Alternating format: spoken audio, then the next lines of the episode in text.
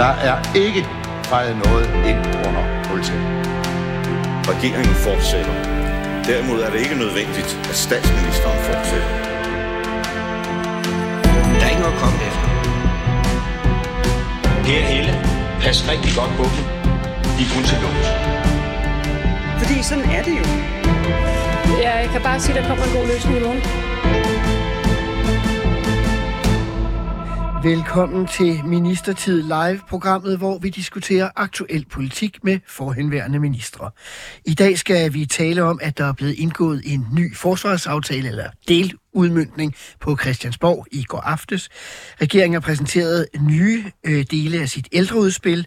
I EU er der krig mellem den ungarske statsminister Orbán og Europaparlamentet, og så er der tronskifte og partiskifte på debat eller på programmet også sidst i udsendelsen.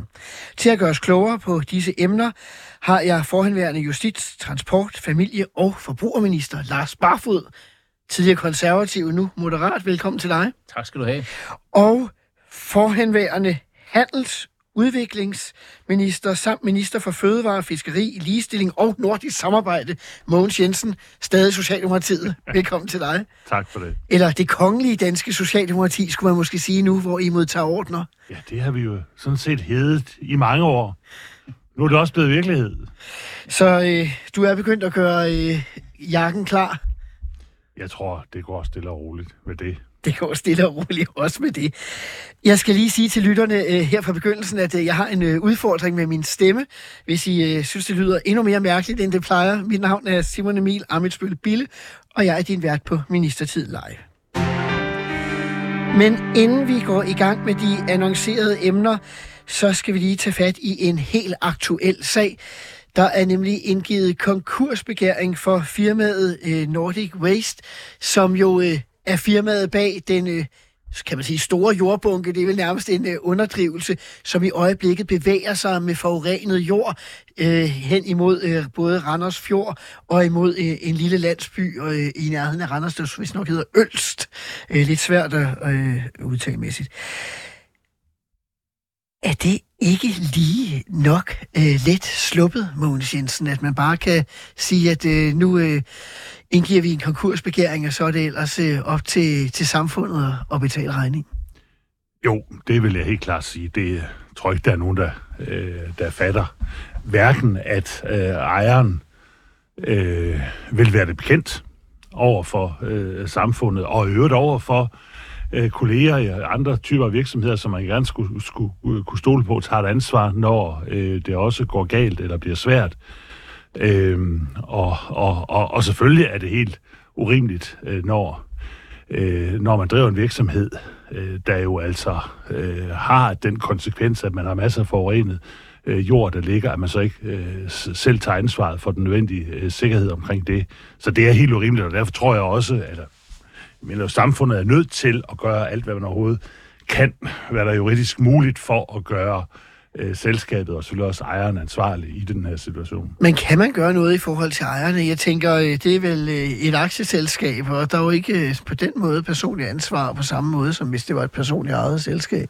Nej, altså jeg er ikke nede i juristeriet omkring det der, ikke, men jeg tror, den almindelige opfattelse er, og det ved jeg jo også, at den er på Christiansborg, det er jo, at man vil gøre alt, hvad der er overhovedet muligt, for at kunne gøre ejeren ansvarlig og firmaet ansvarlig for det her. Men Lars Barfoed, er det ikke sådan en klassisk situation, hvor man på Christiansborg gerne vil vise, at man vil gøre noget, men i praksis, så kan det være utrolig svært? Jo, altså man kan jo ikke lovgive med tilbagevirkende kræfter, ved heller ikke, hvad det er for en lov, man skulle lave for at undgå, at den situation opstår. Men selvfølgelig må det give anledning til nogle refleksioner, når det kan ske, det der er sket her nu. Man kan sige, at hvis det var således, at virksomheden ikke havde nogen penge, og ejerne heller ikke havde yderligere kapital at skyde ind i virksomheden, så er der ikke så meget at gøre, hvis der ikke er ressourcerne til det. Og i den her situation må samfundet jo træde til for at undgå en forureningskatastrofe, det er klart. Men som jeg forstår det, så taler vi jo om en ejer, som absolut har kapital. Vi taler om en af Danmarks 10 rigeste mænd. Som absolut har kapital til at tilføre virksomheden. Og at man i den situation som ansvarlig ejer blot lader virksomheden gå konkurs, i stedet for at tilføre de midler, der skal til for at rette op på den her situation. Det synes jeg er skammeligt. Så det er i den grad altså sådan, at man fraskriver sig et ansvar. Det er helt urimeligt og stærkt kritisabelt. Og jeg synes også, at hele forløbet, der har virksomheden kommunikationsmæssigt også håndteret det rigtig dårligt. Altså, det virker som om, man i den grad er krøbet under radaren, i stedet for at gå ind og tage... Og en direktør, der er sygemeldt, og en ejer, der først har talt i dag. Ja. Vi siger jo ellers, at det bærende princip i miljøpolitikken, det skal være, forureneren betaler. Ja. Han har i dag lavet en fond, skal siges, hvor han sætter 50 millioner kroner af til oprydninger her. I bedste fald er det måske en fjerdedel af, hvad det kommer til at koste, og måske i virkeligheden en meget, meget lille del af, hvad det kommer til at koste. Mm. Er det ikke nærmest at gøre krig med de mennesker, det går ud over? Jo, altså sådan virker det umiddelbart nu. Bliver situationen jo formentlig håndteret ved, at samfundet træder til og får håndteret sagen. Det vil jeg da gå ud fra. Men det er da at gøre krig med samfundet og fællesskabet, når man ikke selv påtager sig det ansvar fuldt ud, som man har. Hvad der så er at gøre, det kan man jo diskutere. Jeg ved ikke, om man kan komme så vidt, at der kan gøres et erstatningsansvar gældende mod nogen personligt, derunder mod ejeren for at have forsømt at foretage de ting, der skal gøres. Men det er jo fuldstændig umuligt at stå her i et radiostudie og vurdere det. Ja. Men man fatter jo ikke, at manden selv kan leve med det. Nej. Altså det, jeg mener, altså det her er jo også et moralsk ansvar, når man har tjent penge på en virksomhed, som nu kan betyde en voldsom forurening. Ja, det kommer det jo forhåbentlig ikke til, at det ser ikke ud til, at det gør, at man kan få tingene stoppet. Men det moralske ansvar, det forstår jeg simpelthen ikke, at han vil påtage sig her og løbe, stikke halen mellem benene, når hans virksomhed forårsager sådan noget her. Og det må også give anledning til nogle overvejelser i dansk industri og dansk erhverv, altså i vores erhvervsorganisationer, fordi det falder jo tilbage på hele erhvervslivet, når der er en virksomhed, der i den grad forsømmer at opfylde sit ansvar. Hvordan falder det tilbage på hele erhvervslivet? Jo, sådan rent renommé-mæssigt gør det. Altså, vi regner jo med, at vi har et erhvervsliv i Danmark, der står til ansvar, er ansvarlige, forebygger den slags ting, og hvis der endelig sker noget, så i hvert fald tager ansvaret for at rydde op efter sig. Det er da et problem rent imagemæssigt for erhvervslivet, som jo kan føre til en mere restriktiv lovgivning på et eller andet område, hvis man kan gribe ind over for det. Vi lader den aktuelle sag om firmaet med sloganet "Vi giver jorden nyt liv" ligge for i dag og gå videre til dagens øvrige emner. Det, jeg først havde tænkt mig, vi skulle tale om, det er, at i går blev der udmøntet en delaftale på forsvarsområdet. Der er jo indgået en stor forsvarsaftale helt frem til, tror jeg, 2030, og i går så udmønter man så 16 milliarder i normale forlig, vil man tænke, det er et stort forlig, 16 milliarder. Her der er det nærmest lidt over en 10. del, tror jeg, eller sådan noget i den stil. Så det er jo bare en lille del, primært med fokus på det arktiske osv.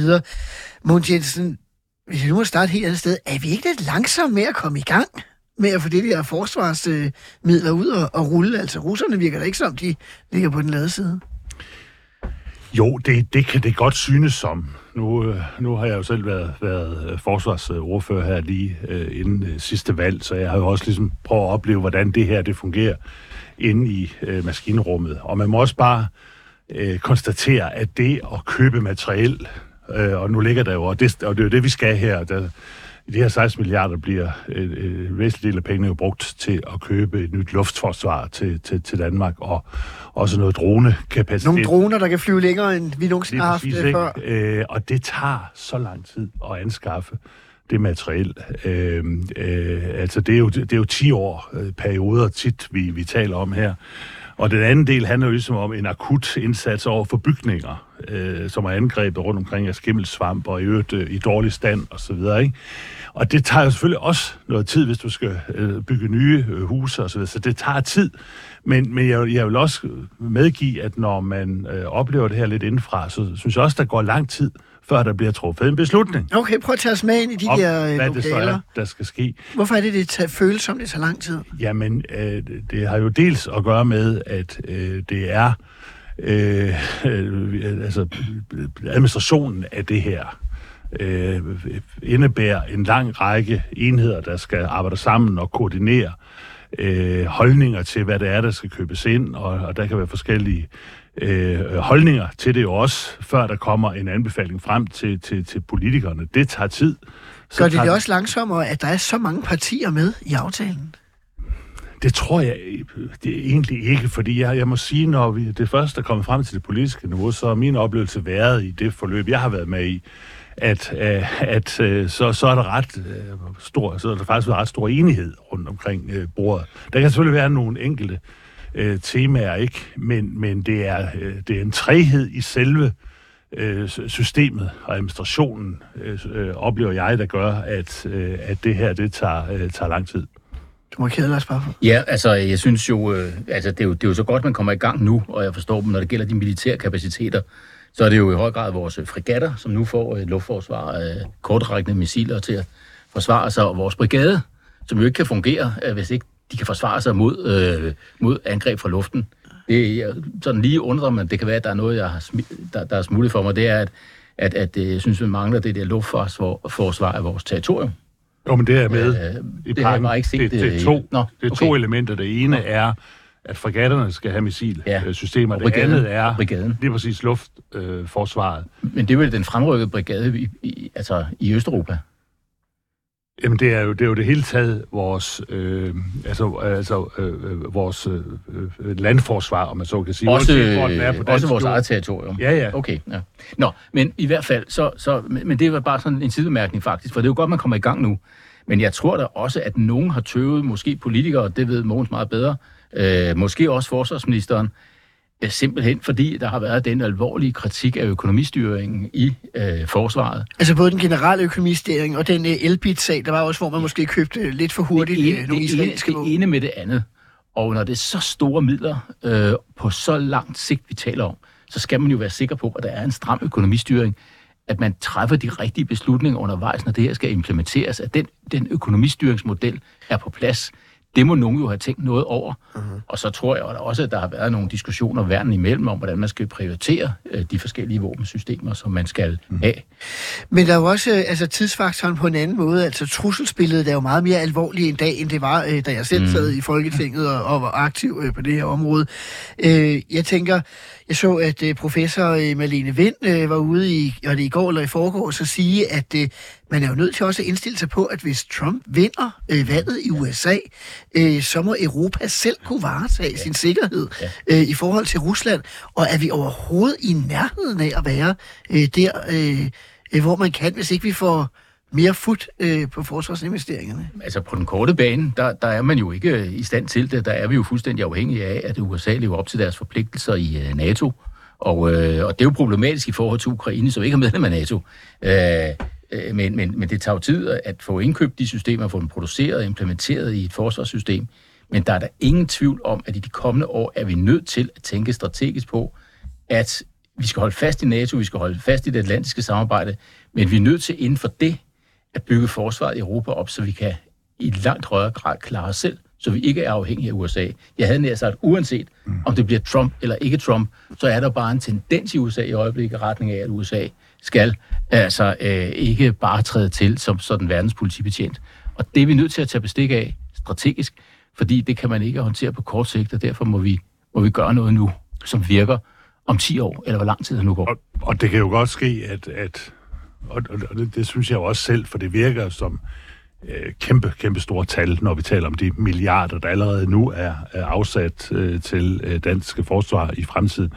Men altså, når du ser på, hvad de her ting koster, så er det faktisk ikke særlig mange penge.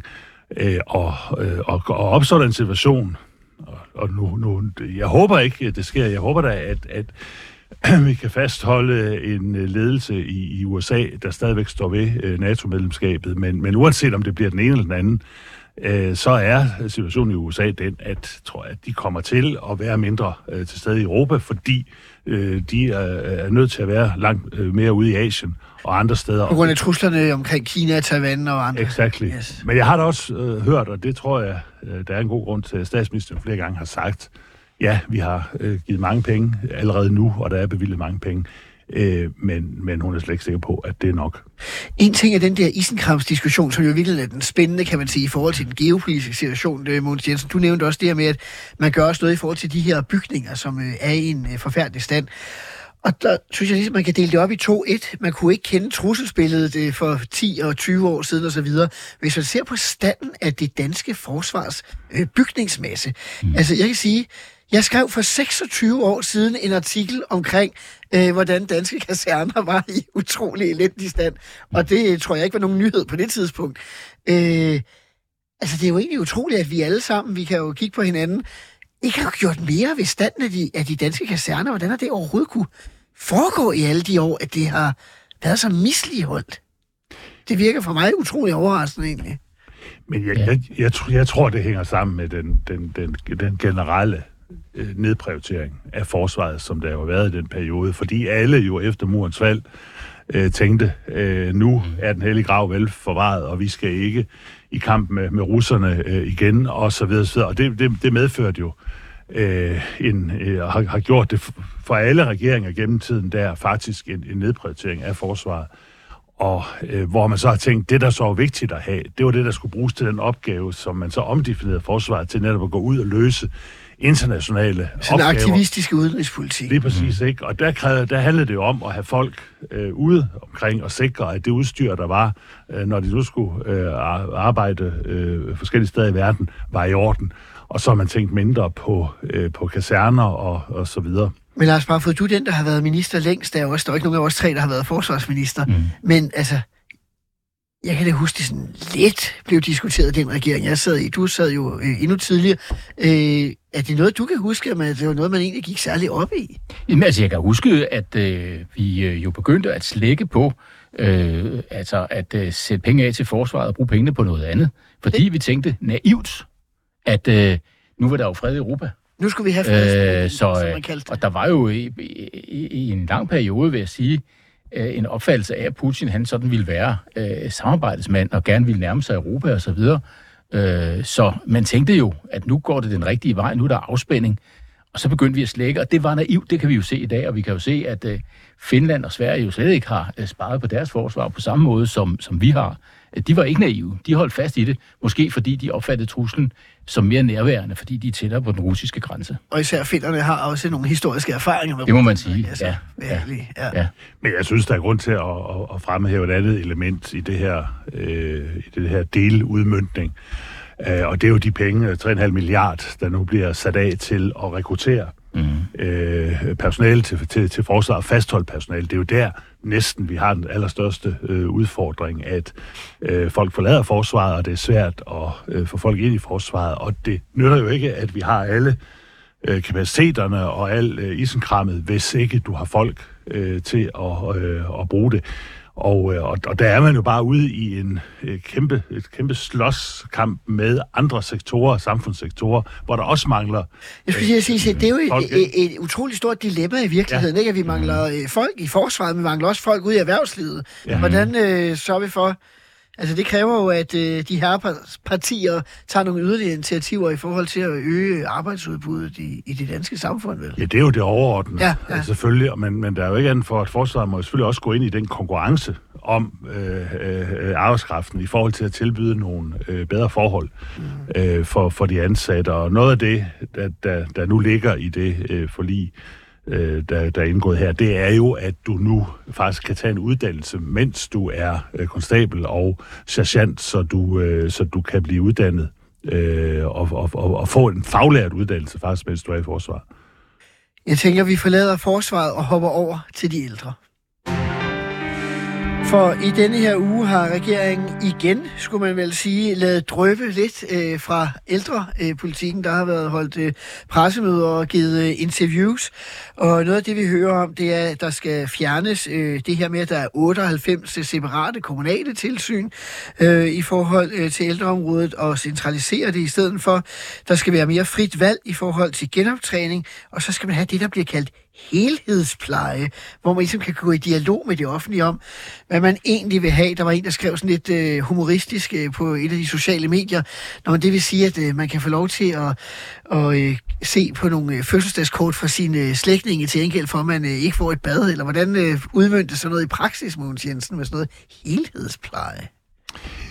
Jamen det er jo klart, det er Det er jo det, der er begrebet, og det er jo kun et element af det, der nu også er offentliggjort her, som jeg forstår det. Nemlig det her med, at det skal være muligt for den ældre i højere grad selv at vælge, hvilken form for hjælp man så vil have, når man nu har, og i hvilken rækkefølge man vil have det, hvor det jo i dag er fuldstændig skemabelagt, og det kan der ikke ændres på. Samtidig med, at du også gerne vil have, at det er et fast team, der servicerer den ældre, så man har en gruppe mennesker, der kommer hos den enkelte ældre, som ikke hver gang er nye. Og det er jo noget, vi har talt om, oplever jeg i efterhånden mange år, hvordan vi kunne ændre hjælpen til de ældre. Så dels, at der selvfølgelig blev noget mere tid, men at den ældre også får den hjælp, som den ældre faktisk rent gerne vil have. Så det er jo kun på tide, at vi får det her udmøntet i noget konkret. Og selvfølgelig er sigtet med det her også at du på sigt kan tilføre nogle flere ressourcer, der gør, at den hjælp, som den enkelte ældre kan få, bliver bedre. Men jeg tror, for den enkelte ældre, værdighedsmæssigt osv., der betyder det utrolig meget, at man ikke bare får en pakke, man ikke kan røre ved, men at der er en mulighed for at påvirke den hjælp, man får selv bestemme. Lars Barfoed, vi venter jo i virkeligheden stadig spændt på den her frisættelse, hvad den egentlig kommer til at betyde. Der har været meget snak om, at der kan jo være frisættelse på forskellige måder. Der kan være frisættelse af de ansatte, der kan være frisættelse i forhold til frit valg, som der så er kommet lidt et delelement nu. Det kan være frisættelse af kommunerne, altså... Og historierne går, at der er lidt uenigheder mellem de herres partier, og for så vidt også Venstre, altså de tre regeringspartier. Altså, hvad er den væsentlige frisættelse, som du ser det, der skal komme? Jamen, det er jo ikke én sektor, der er væsentlig. Altså, vi har jo allerede set en deregulering på folkeskoleområdet. Det er jo også et udtryk for en samlet strategi. Uh-huh. Nu er der så ældreområdet, vi diskuterer i øjeblikket. Man vil sikkert også komme til at diskutere daginstitutioner, for eksempel. Så det er jo en samlet strategi, der handler om at frisætte den offentlige sektor. Det hænger jo meget sammen med begrebet decentralisering, at man skal rykke beslutningerne ud i de yderste led, så vidt muligt, enten til institutionernes ledelse, eller måske helt ud til den enkelte medarbejder, og så have mindre kontrol i den forstand, at der skal være færre sådan direktiver og regler, der siger minut for minut, hvordan skal man nu styre tingene. Det må være mere op til en fleksibel tilgang til det ude lokalt. Og det synes jeg, det vil jo frisætte ressourcer, at man ikke skal bruge så meget tid på administration. Og det synes jeg er en rigtig tankegang. Det, som er faren ved det, og det gælder jo ikke mindst på ældreområdet, det er, at så frisætter man. Men spørgsmålet er så, om man så begynder at trække i land på et eller andet tidspunkt. Fordi der kommer jo, en eller anden dag kommer der jo igen nogle historier med en på et plejehjem, måske endda et skjult kamera, en, der ikke er blevet behandlet ordentligt på den ene eller den anden måde, eller hvad det nu er, hvor man så stopper en socialordfører på Christiansborgs gang og siger, nu har vi lige bragt et program med det her, hvad vil du gøre ved det? Jamen, jeg vil indkalde ministeren til samrådet, og så må vi indføre nogle regler, så det ikke gentager sig, og så får vi den samme situation igen, at man altså ikke overlader det til den lokale borgmester, eller hvem der egentlig skulle stå for at sørge for at få orden på tingene.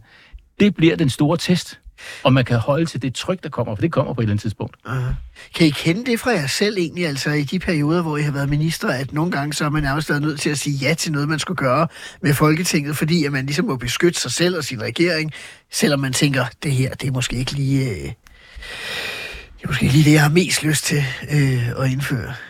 Ja, altså jeg har haft det i hvert fald en fli af det, fordi jeg i sin tid var, som du nævnte indledningsvis, familie- og forbrugerminister, hvor jeg havde ansvaret for fødevarelovgivningen og kontrol med fødevarer rundt omkring. Og der var problemer, og det var noget med gammelt kød, der lå i nogle fryser ude omkring osv.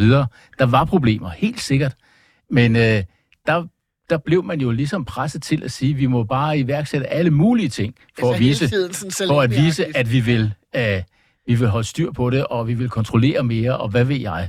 Jeg forsøgte så, og det lykkedes da til en vis grad at sige, kan vi ikke i stedet for bare lave mere kontrol over det hele, så prøve at differentiere tilsynet og kontrollen i forhold til de steder, hvor problemerne til synligheden er værst. Men det er sådan nogle situationer, hvor der opstår politisk pres, fordi man bliver opmærksom på nogle problemer, og så er der jo ikke grænser for næsten, hvad man som minister vil sige, man vil sætte i værk af ny regulering og kontrol, og hvad ved jeg, for at dæmme op for det pres, der ligger der. Men nogle gange kan man jo opleve det der med, at problemer kan jo være opfattet, men sværere at dokumentere. Altså jeg kan huske, at jeg selv som indrigsminister havde det problem, at Folketinget gik meget op i det, man kaldte social eksport af sociale klienter. Men når man ligesom forskede i det og undersøgte osv., så fandtes det nærmest ikke. Men alligevel måtte jeg indføre forskellige tiltag til at dæmme op for den her eksport, der ikke fandtes.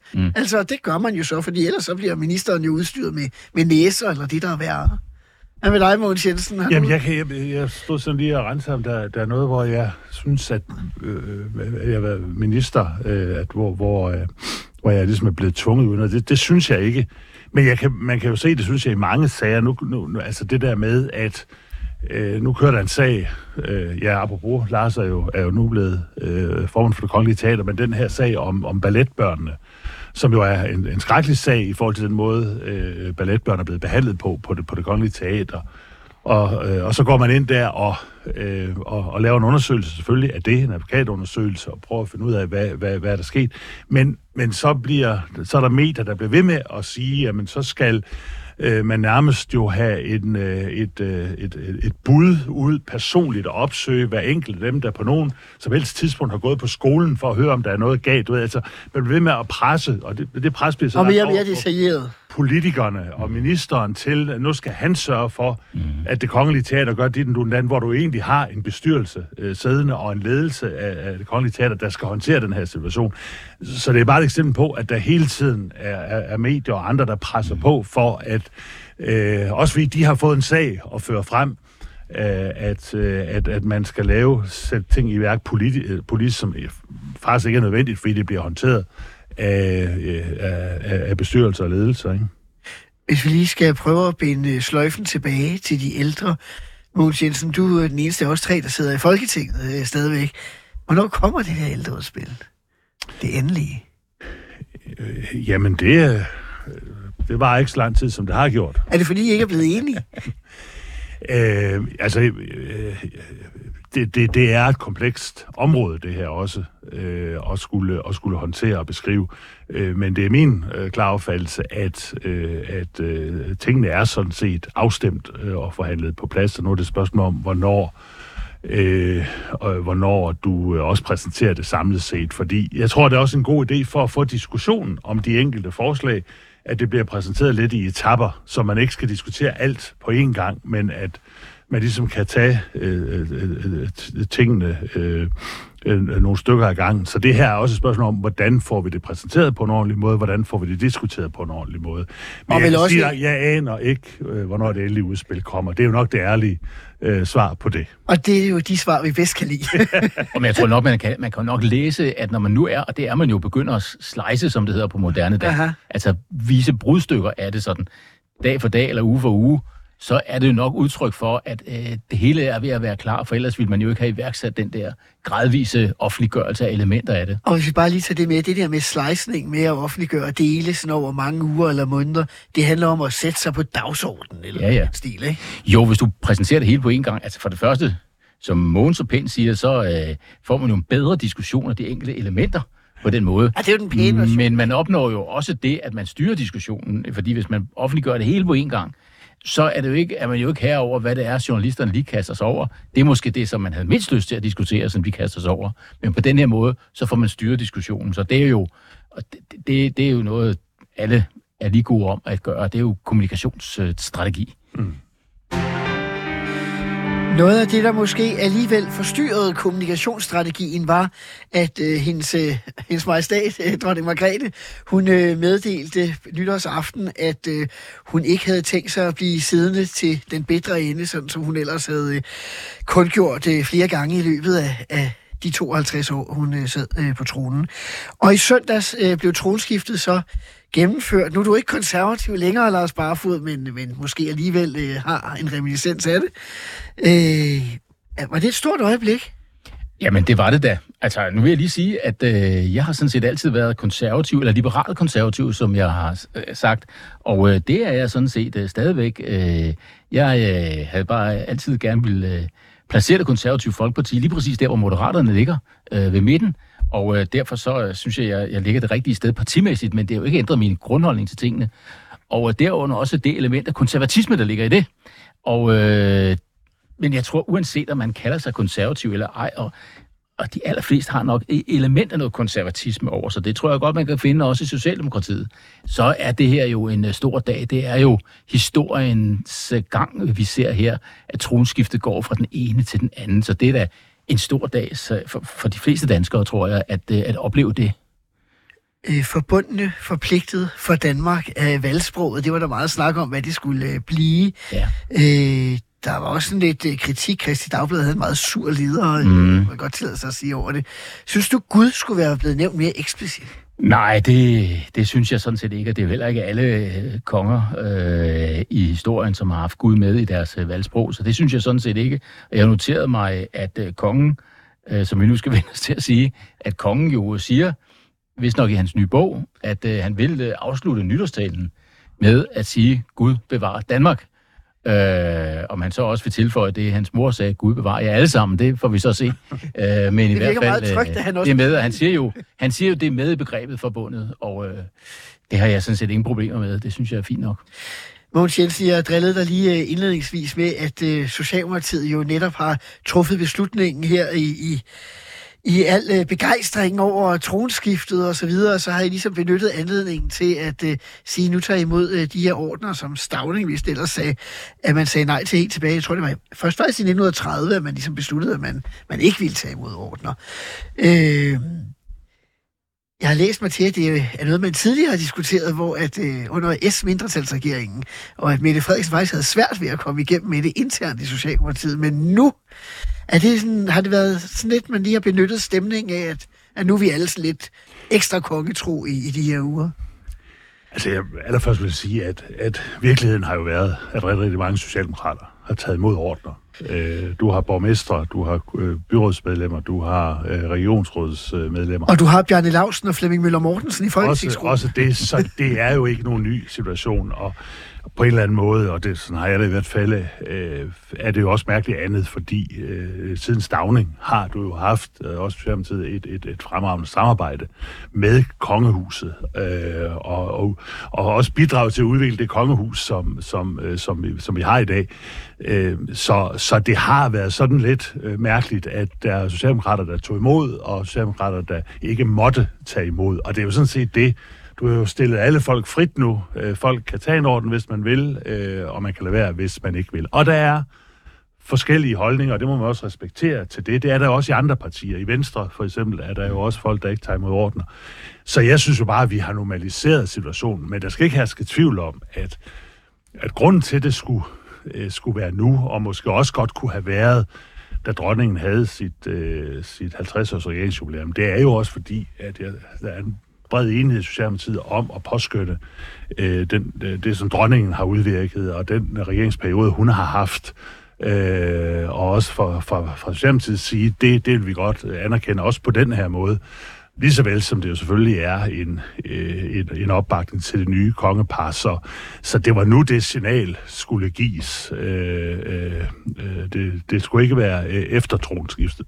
Men kan man ikke forestille sig, at det bliver et stigende pres? Jeg kan huske, at din nuværende partiformand, Lars Løkke, da jeg sad i regeringen, pludselig var der sådan noget, hvor at både Inger Støjberg og Christian Jensen, efter lang tid, hvor de ikke havde ville modtage ordner, pludselig sagde ja og fik fine ordner. Og så sagde Lars til mig og nogle andre til et møde, jeg ved ikke, om det var nok med et glimt i øjet og så videre, han sagde, at det skyldes, jeg har fortalt dem, man kan ikke blive formand for Venstre, hvis man ikke tager imod ordner. og de havde jo begge to i lang tid ikke ville gøre, pludselig ryk. Så sad de på brystet, og der var statsrådsmiddag og alt muligt, hvor de blev sat, hvor de skulle fejres. Og tænker, der kan også blive sådan et det modsatte pres i et parti som Socialdemokratiet måske, for at det gør man. Ja, altså, men i sidste ende er det jo op til hver enkelt, og det er jo sådan, jeg synes, det skal være. Men altså, jeg vil nu sige, det kan også give en hel del bøvl at bære de der ordner, for jeg har prøvet det. Masser af dem, og bånd og det hele, og elefantorden, fordi jeg har jo spillet prins Henrik, prinsgemal i mange år i Christiansborg revyen. Ja. I øvrigt sammen med... Ja, på et tidspunkt sammen med mig også. Ja. Det er mange år siden. Så jeg har prøvet det der, og det er jo ikke fordi, det er... Og du har det selvfølgelig også prøvet det, Lars. Altså det at gå med det er jo noget... Det er mere besværligt, men forhåbentlig ser det ser det godt ud. Der var også en fornem dag i Folketinget lige efter tronskiftet, hvor at Mette Frederiksen læste op på vegne af kong Frederik den 10., som vi husker at sige nu. Og der havde man jo enhedslistefolk for første gang, der rejste sig foran kongehuset. Altså, så kan normaliseringsprocessen vel næsten ikke være tættere på at være afsluttet. Nej, altså, jeg har altid undret mig over, at de synes, de skal blive væk eller blive siddende.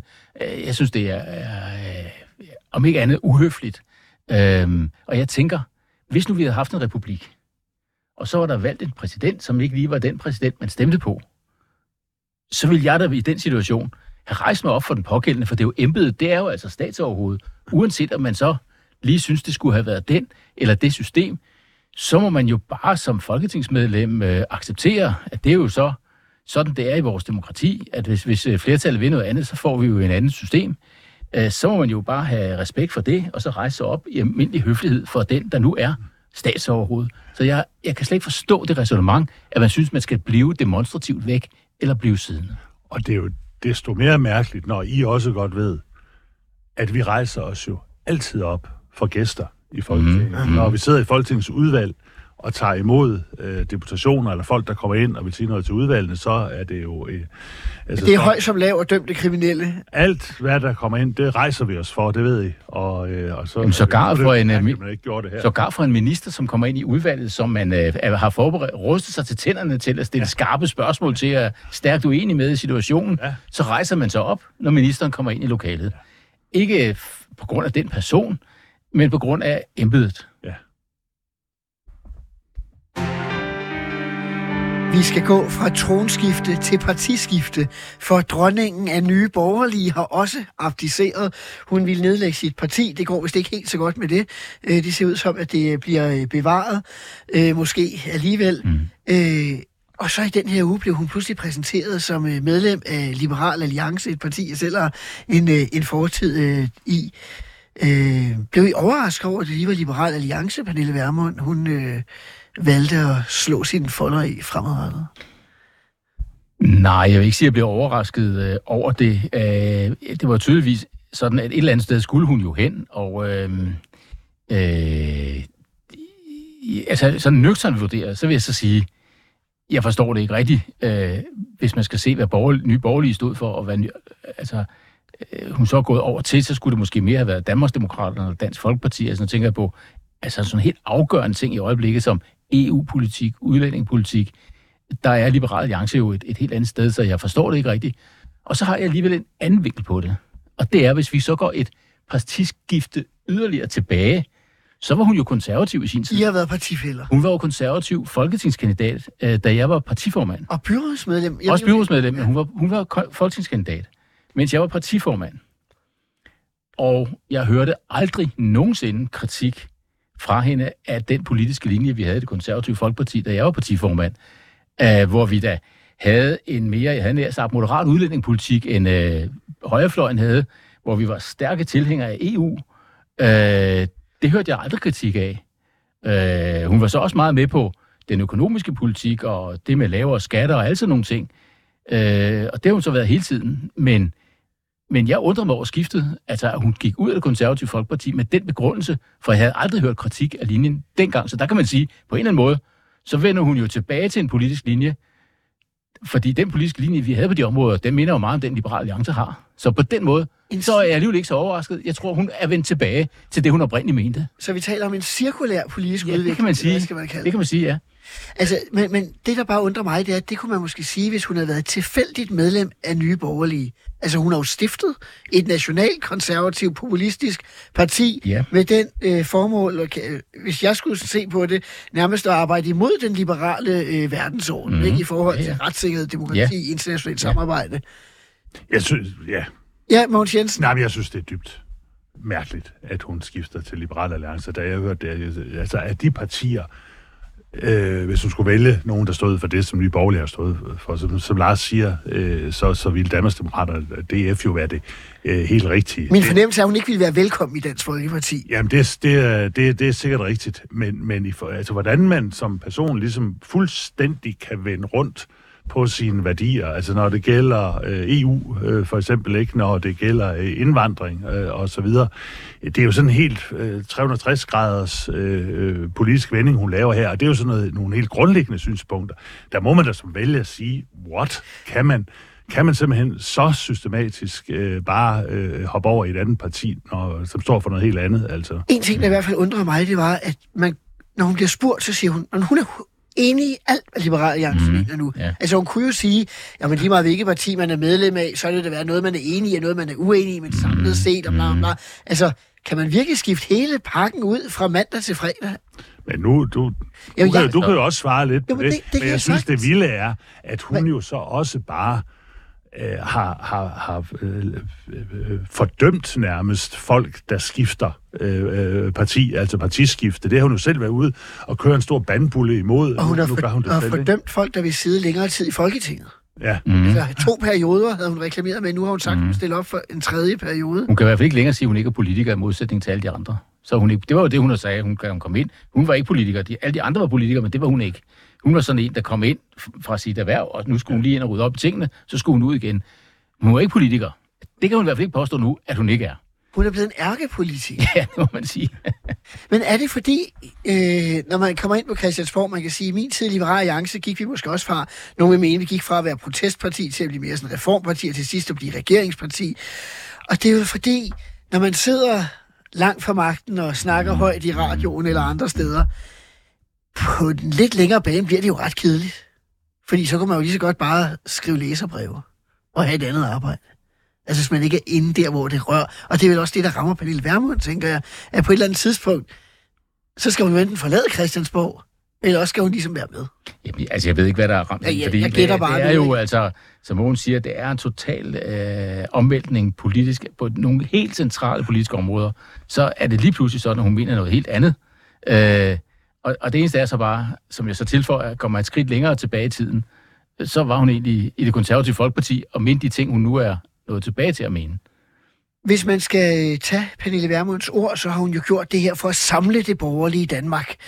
Færre partier og mere ro. Men når man så ser på det, så havde hun så travlt med at melde sig ud, ligesom sine 2 andre folketingsmedlemskolleger. Så de har glemt at nedlægge partiet, og nu ser det ud til, at en række kræfter med den tidligere DF'er Martin Henriksen i spidsen sandsynligvis har lyst til at bevare Nye Borgerlige. De får, så vidt jeg kan se, et partitilskud på over 4 millioner om året i offentlig partistøtte, så de kan vel rimelig nemt både køre partiet videre og samle de der underskrifter, for de kan nærmest bare lave en betalt kampagne for at få det samlet ind. Jeg har jo prøvet den slags, vi fik at vide dengang, det koster omkring millioner samlet de der underskrifter ind. Det kan Nye Borgerlige bare knipse med fingrene og så bruge.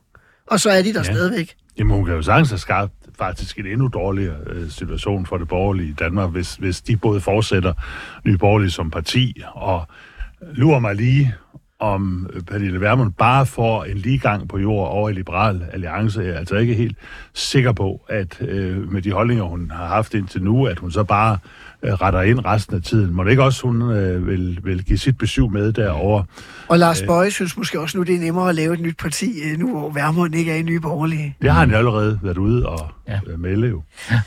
Lars Barfoed, er det her i virkeligheden ikke bare historien om, at din partiformand, Lars Løkke, havde ret?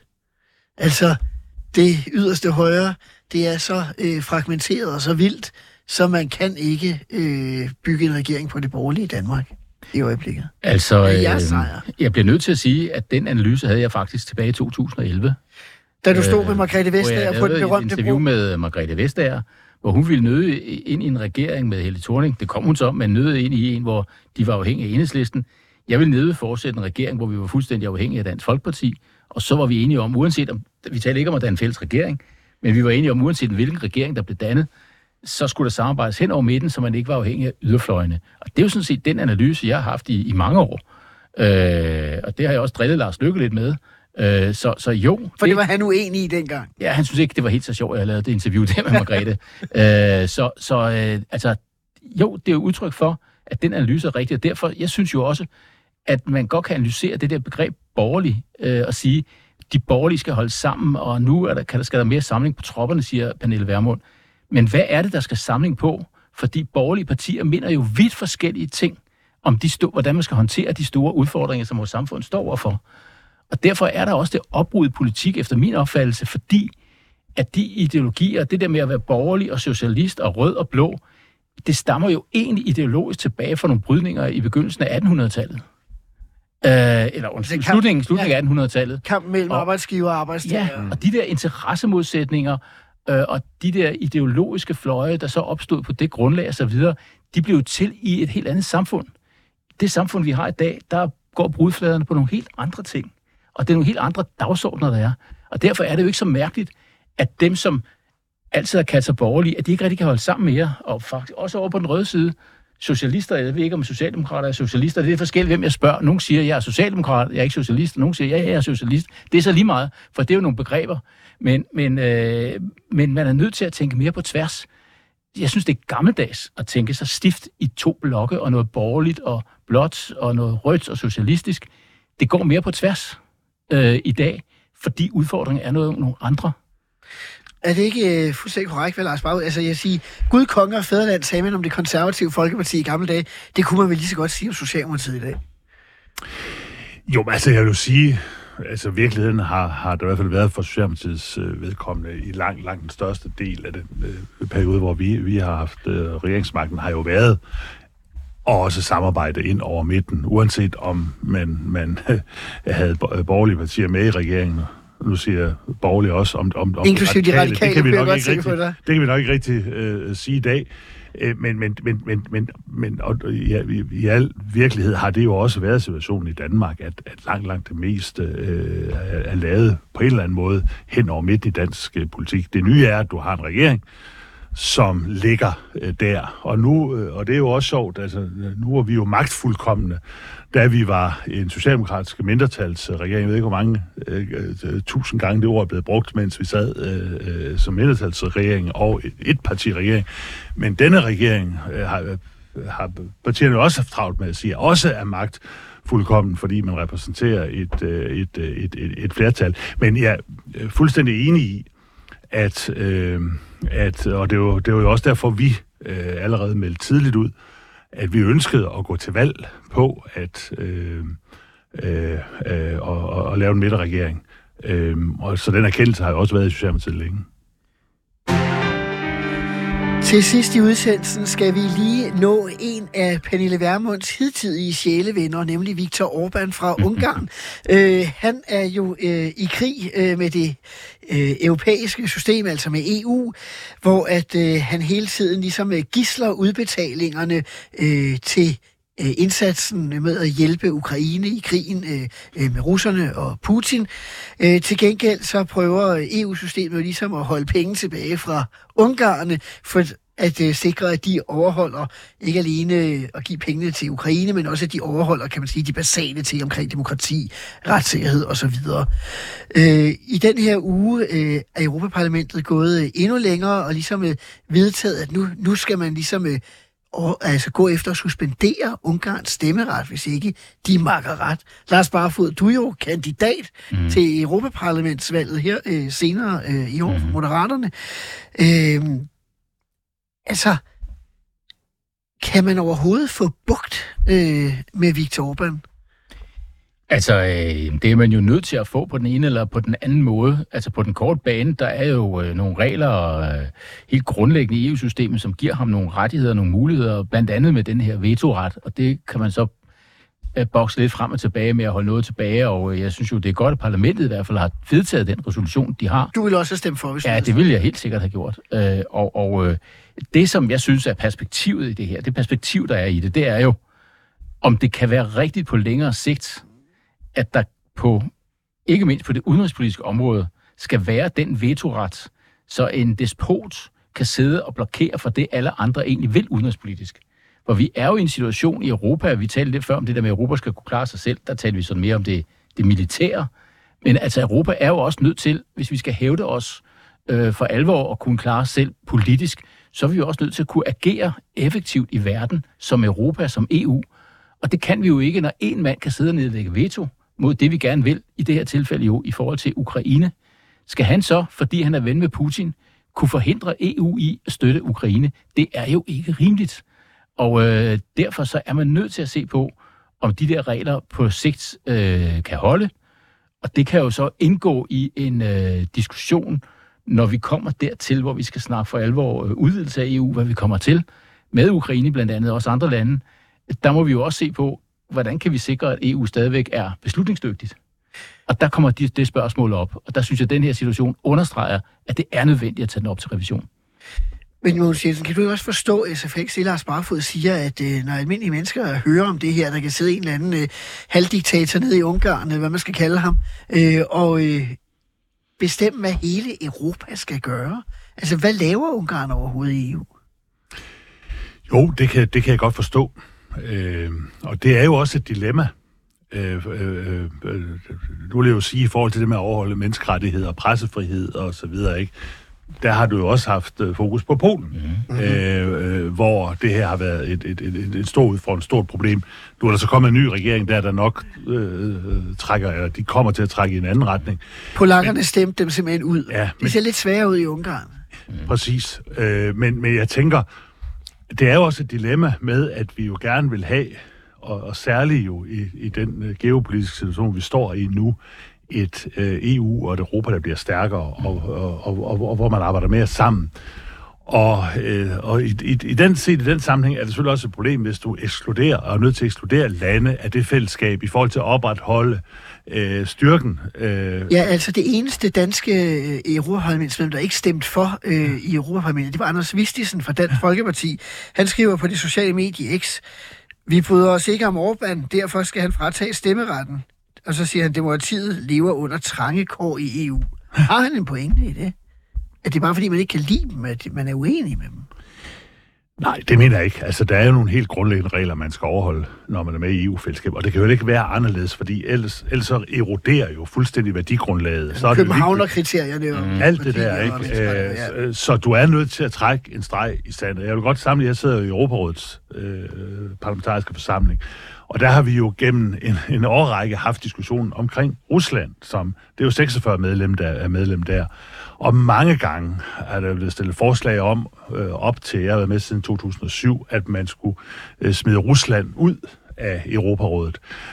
Men alligevel så har man holdt fast i, nej, det er også vigtigt at have et sted, hvor der kan være en dialog, og hvor man kan påvirke russerne. De er med i menneskerettighedsdomstolen, og så russiske borgere kan klage til menneskerettighedsdomstolen, ikke? Så der er den der dilemma med, skal vi have fordelen af at have folk med i fællesskabet og kunne påvirke landene, eller er det også nødvendigt en gang imellem at trække en rød streg. Det gjorde man jo så i Europarådet og smed Rusland ud.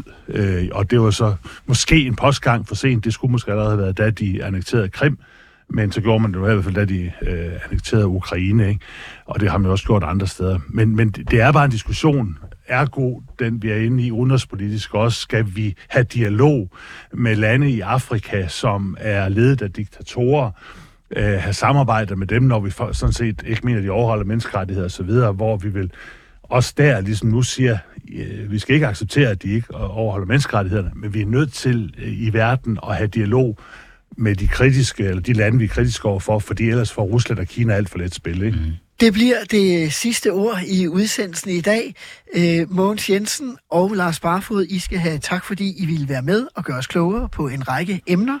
Til lytterne skal jeg sige, at jeg er tilbage igen på søndag med Ministertid Special, hvor Pia Kjærsgaard er ugens gæst. Hun er det 11. længst siddende folketingsmedlem siden 1849, har siddet lige her 40 års jubilæum tidligere på måneden. Hun kommer og fortæller røverhistorier og meget følelsesfulde historier fra sin lange karriere i dansk politik, blandt andet hvordan hun opfandt posten som politisk ordfører i Fremskridtspartiet for at overtage magten, uden at sige det til nogen som helst andre end pressen. Lyt med på søndag og på gensyn her på fredag. Tak for i dag.